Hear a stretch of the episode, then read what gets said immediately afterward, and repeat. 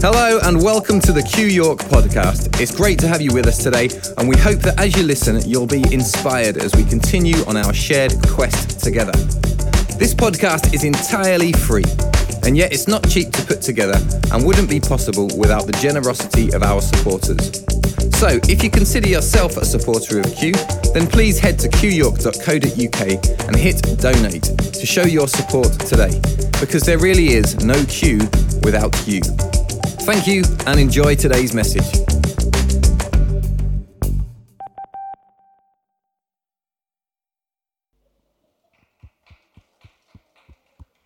Okay, hey everybody. So last week we began a quest for justice. Who was here last week? Can anybody remember what we talked about? We covered two different types of justice. One was, help me out, restorative, and what was the other one? R, retributive. So we covered restorative and retributive. And we looked at two different characters from Les Miserables. Restorative was demonstrated by which character? Jean Valjean. And which character demonstrated retributive justice? Javert, beautiful, well done, ooh la la. Okay, so that was what we covered last week, and we're going to touch a little bit more on Les Mis tonight. But we were um, thinking about restorative justice and what actually it requires to make that cycle of restorative justice work. And we thought there's two things that it requires, because really there's two parties involved. There's the victim, the person that's been a victim of justice, like the guy who had his kill list. I wonder if you have a kill list of people you're like, yeah, if only I could. I wonder if you're on a kill list. That's a more interesting question, isn't it? Uh, but yeah, for restorative justice to work, the victim who's been a victim of injustice, I guess, needs to engage with some kind of forgiveness. Has to maybe try and understand why did that person do that? That might require some listening and some understanding in order to make that process happen. But then we have the person who's carried out the injustice on the other side, the guilty party. And actually, what we want to cover this week is that sometimes that person needs to make amends for what they've done in order for that cycle to actually happen. Because a lot of us after last week were like, yeah, that's all all right, but how is that person ever going to change unless we kind of pull them up on what they've done? Which we love it when it's somebody else, don't we? But we don't kind of like that when someone's like, hang on, what about you? Because last week there was a gross miscarriage of justice. And I committed a gross miscarriage of justice. And hence I must be harshly punished. Or should I? So last week, if you weren't here, we had a strawberry lace race. We had five people over here. We had five people over here. Now, the guys over here had these extra long strawberry laces because I tied two together. Ha ha ha ha. And these guys over here had tiny weeny strawberry laces because I cut a little bit off of theirs. And obviously, these guys won. It was grossly unfair, wasn't it? Okay, so what should be done with me? Because actually, I was the one that caused that injustice. So we kind of reflected on last week, and there was two things that we thought were really interesting from that game. One was something we wanted to celebrate because there were members of this team that spotted the injustice and were like, I'm going to do something about that.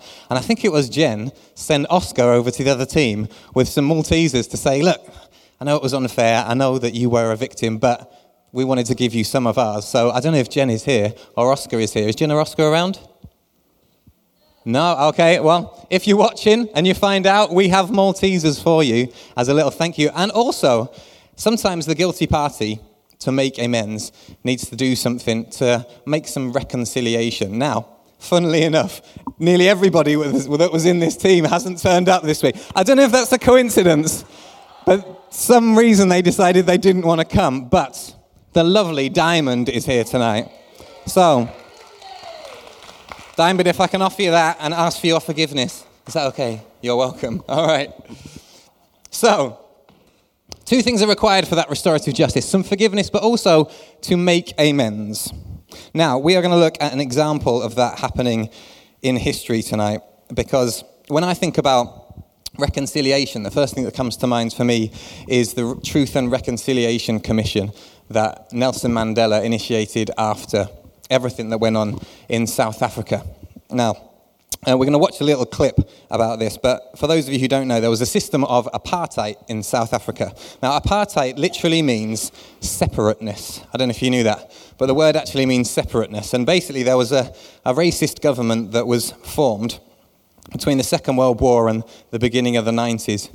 Um, and the government was basically split up. It was, run, it was run by, I guess, pale skinned people, should we say. It was run by whites. And everybody who wasn't a pale skinned person was discriminated against. So the places they were allowed to go, we had some signs up somewhere, I think. This is the sign I found online for use by white persons only.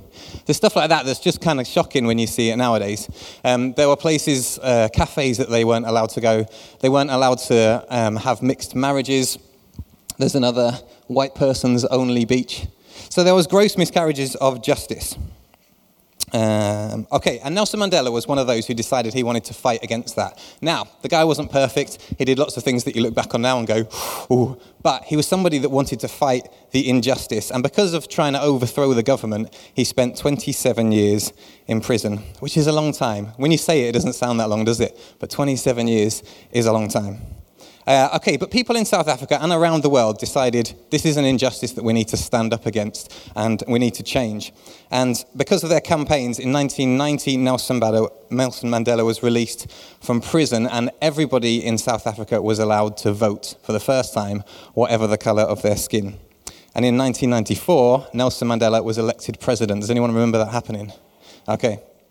The clip we're about to watch shows Nelson Mandela and his team moving in to the presidential offices to take over government.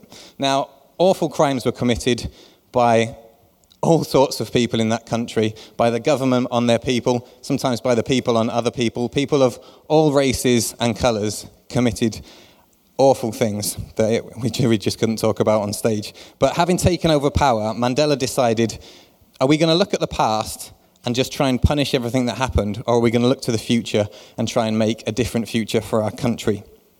And I think what's beautiful about this is he has this phrase that he says, the past is the past. And I guess the challenge for us all tonight is there are some things from the past that we might need to work out, but if we come at that with revenge, then I don't think we're ever going to get a beautiful outcome. But if we can come at that with forgiveness, then, like Chris said, we will break the cycle and start something new. So enjoy this, enjoy tonight, and be inspired. Okay.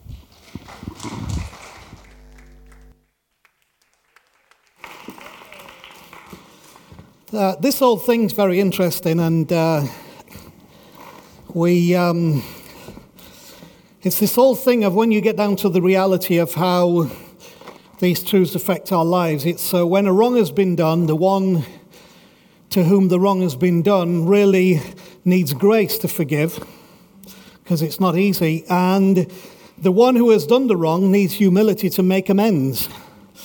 So without grace and humility, it didn't work. Now, another little guy who was uh, a victim was our Charlie. So we need to make amends. You might get a share if you talk nice to your brother. Tell me if he doesn't share with you. I think for all of us, the, the quality of our humanity and the authenticity of our spirituality are most brutally exposed in the arena where truth and justice and mercy and forgiveness are the challenge we face. I think there's a lot of um, hypocrisy, both inside and outside church. I think while things are easy, any of us can be posers, promoting ourselves to be something that potentially we are not because to the degree that we produce that behavior is usually in situations that it's kind of not that difficult to do what we do. But when we get to the nitty gritty of what changes our world, it's not those things that change our world. And the truth is, it's not those things that heal our relationships or, or, or fix our own heart. And um, I thought that slide was great. You know, that I never knew how strong I was until I had to forgive someone who wasn't sorry and accept an apology I never received. How many of you have ever accepted an apology you never received?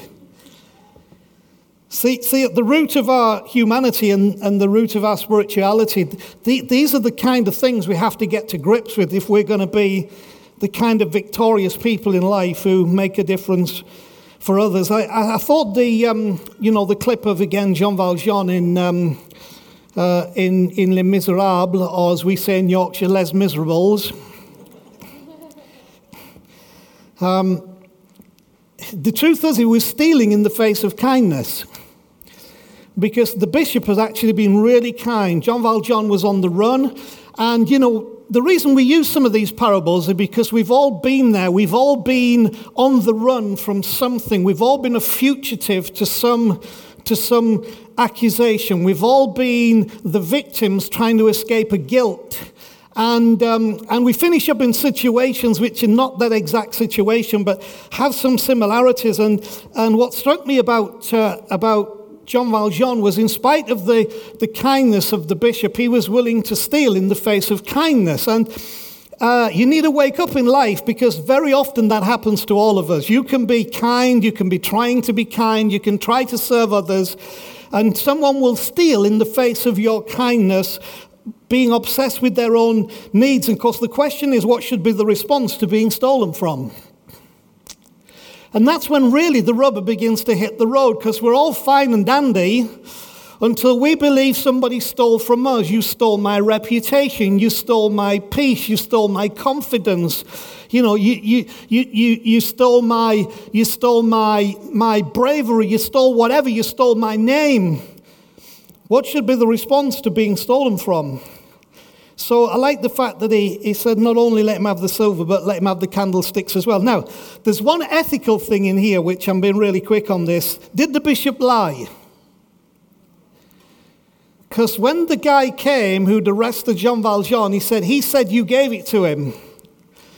But you saw at the beginning that, in essence, the bishop didn't give it to him because he, he, he knocked the bishop out and he took it from him. So, did the bishop lie? Or can I put something else? Was his heart in that moment so towards stopping a, st- stopping a cycle of wrong that it went from holding and withholding to giving and letting go? So, so in his heart, he was not stolen from. Something had changed in him. And so now the bishop wasn't lying, even though it looked as though he was lying, because something had changed in the bishop's heart. When something changes in your heart, the circumstance of the situation will change and how you respond will change. Was he in that moment breaking a cycle that would ultimately prove destructive to both parties? So let me finish this bit. Just I'll come back say a few words in, the, in another few minutes. But when he said to him, he looked him in the eye, he said, And now I give you back to God. That's a lovely statement, but it should be a statement of grace, not an expression of answer, uh, of anger. See, most often when we do that, I'm leaving this in the hands of God. It's not an expression of grace. I mean, be honest, I'm just leaving this with the Lord. I'm going to put you in God's hands. It's very rarely an expression of grace. Usually it's an expression of anger because our perception is that God still deals in retributive justice. And if you think it's bad upsetting me, you've also upset God. And woe betide you because, you know, I'm leaving you in God's hands. Well, I think now I give you back to God is a statement of grace. And I would, right now, where I am in my life, happily say that to you, and I hope that you could happily, in grace, be able to say that to me, knowing that there is a force, a power, a presence in the God who we now are beginning to understand, whose grace reaches to us and turns what would have been our theft in the face of kindness to a gift to allow our lives to become free and released, to become all that we should become.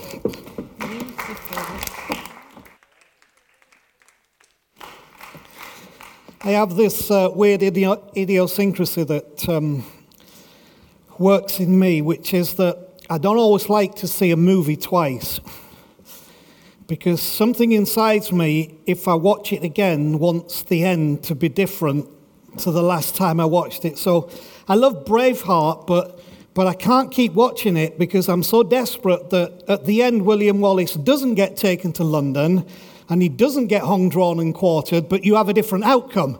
Now, that might sound stupid, but whenever I see a movie and people say, Shall we watch it? It's like, I only want to watch it if the end's different, which, of course, can't be the case because that's a movie. However, in our own lives, in that that runs as the film of our own life, the truth is we are not stuck in that same area. I can't change the end of a movie, but I can change the end of my life. I can change the end of my story. I can affect the outcome. And the reason we do all this really is to say there does not have to be a fixed outcome to what it is that has formed the elements of this story. Maybe in this story, William Wallace does escape and he doesn't get hung, drawn, and quartered. Maybe you do get healed. Maybe your relationship does get restored. Maybe your heart does find peace because this is not the end of the story. I think Jesus spoke some wide words, wise words on this matter, and they're found in Luke chapter 6. Just listen to this. I wanted to read these to you. They'll be familiar, but when they become practical in, in a context like this, it's a bit more difficult. Here's what he said But I tell you who hear me, love your enemies, do good to those who hate you. Bless those who curse you. Pray for those who mistreat you. If someone strikes you on one cheek, turn to him the other also. If someone takes your cloak, don't stop him from taking your tunic. Give to everyone who asks of you, and if anyone takes what belongs to you, don't demand it back. Do to others as you would have them do to you. This is the proper application of that, that statement. I love this now. Get this. If you love those who love you, what credit is that to you? Even sinners love those who love them. If you do good to those who are good to you, what credit is that to you? Even sinners do that.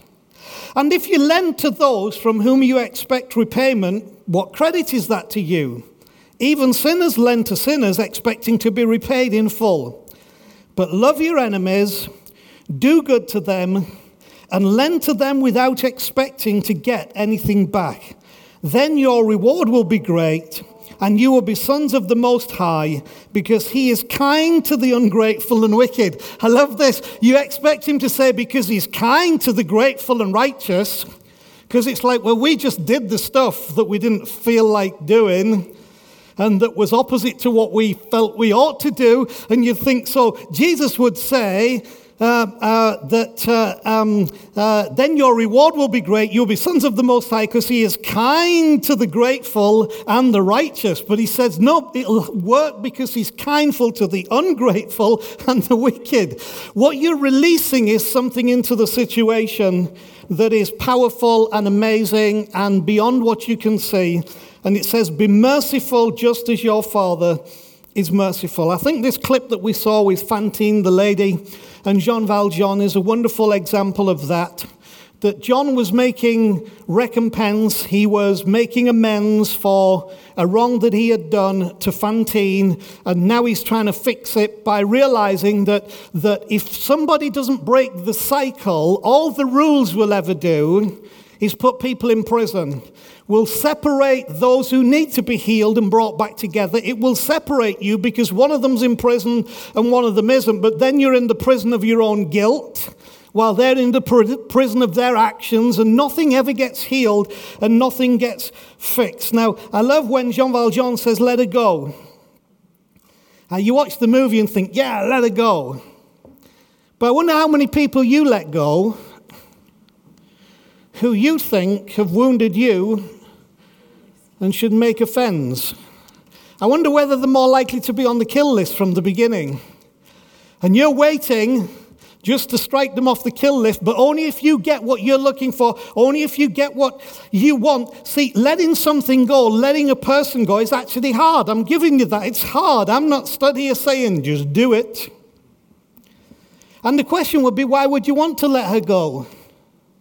She spat in his face, is what Javert said.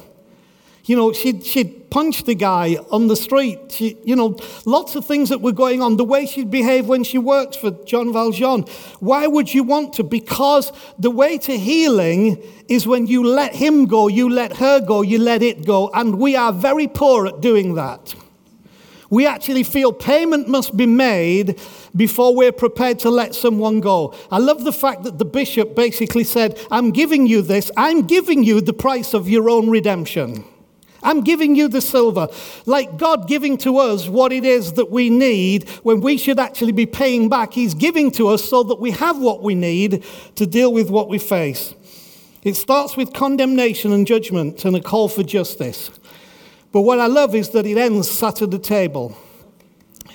Jean Valjean and Fantine and sat at the table together. Question tonight is do you want to stop the cycle? For all of us, we have a cycle in this. We, we got history, we got a past, we got record on this. Do you want to stop the cycle? Let me give you one last little story just, just for a couple of minutes. There's an old, old ancient story in, in the Bible, in the second book of Samuel, about the king of Israel at that time, David, who, um, although he was the king, before he became the king, there was another king called Saul who chased David down. He was David became a fugitive. Saul was trying to kill him, but David became best friends with Saul's son, okay? And so his best friend's dad's trying to kill him, hates him, spreading bad stories about him, after him all the time. But when it comes to the crunch, his best friend sides with his own dad. And David is left having lost his friend and the mentor and the king who was ruler.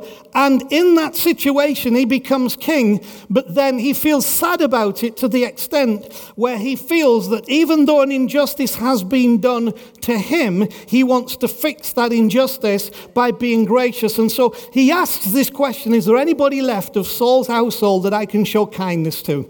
And there's a guy called Mephibosheth who was the son of Jonathan. Now, here's, here's the sad thing Mephibosheth was disabled.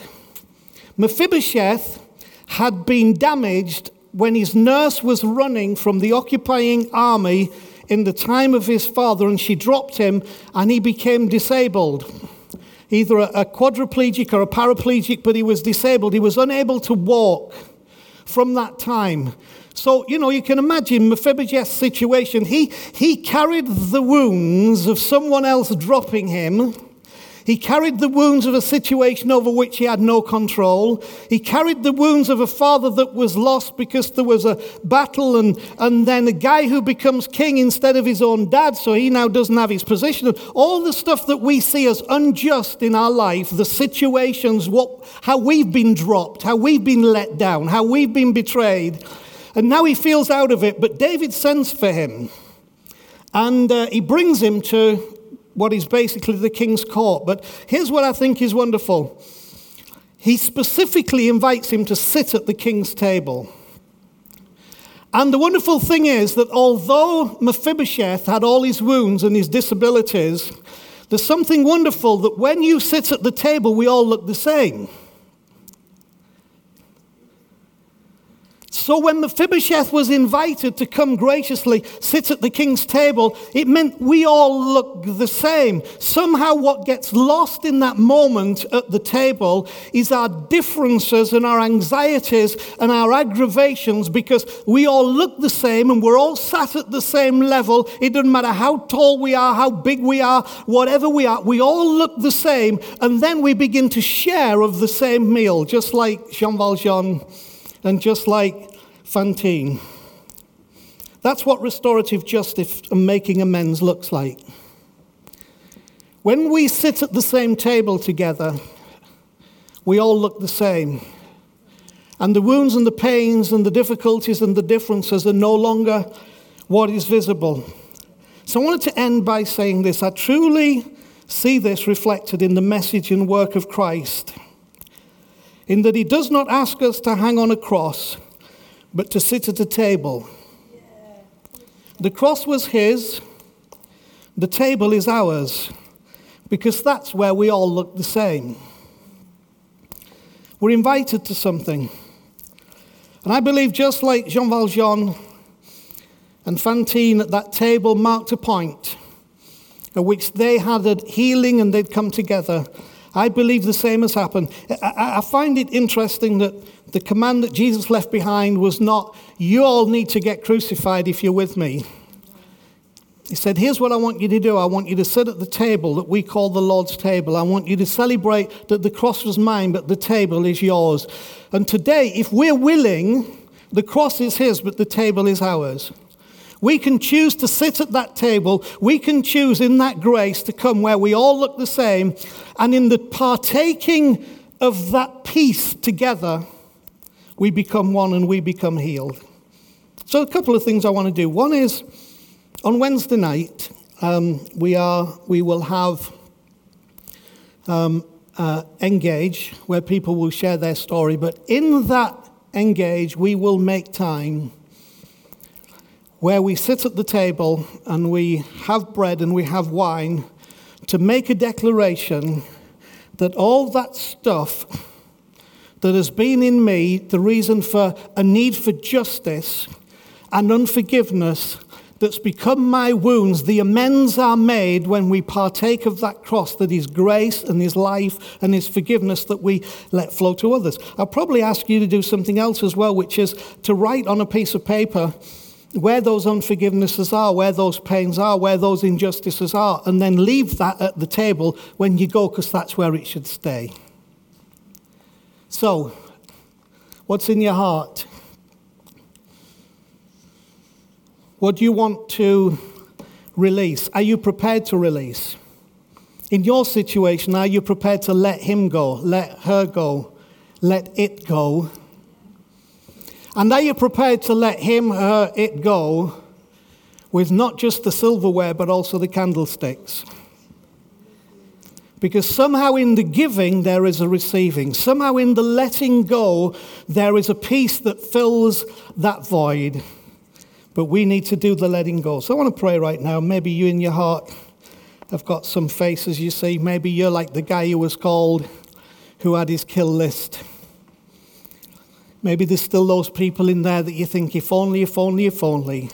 But I believe there is a grace to help us deal with that. So I just want to pray right now. If you've got somebody on your heart, just pray in your heart. I'll let it go. I'll let him go. I'll let her go. I'll let this go. And give grace to it. Give peace to it.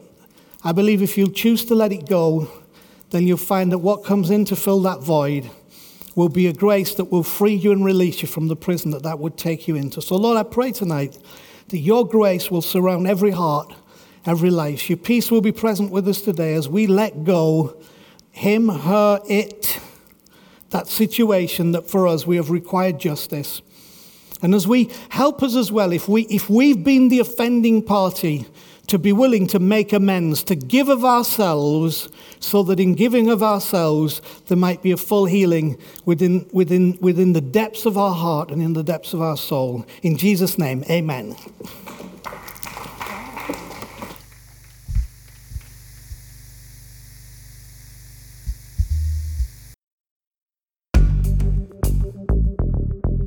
For listening to another Q York podcast. If you've been inspired by what you've heard today, then why not email us at info at qyork.co.uk and let us know who you are and where you're listening from. We love that you're listening to us and we'd love to hear from you too. Did you know you can also watch all of the talks from Q on our YouTube channel? Just go to youtube.com forward slash Q Church York. We look forward to having you with us again soon. Until then, enjoy the quest.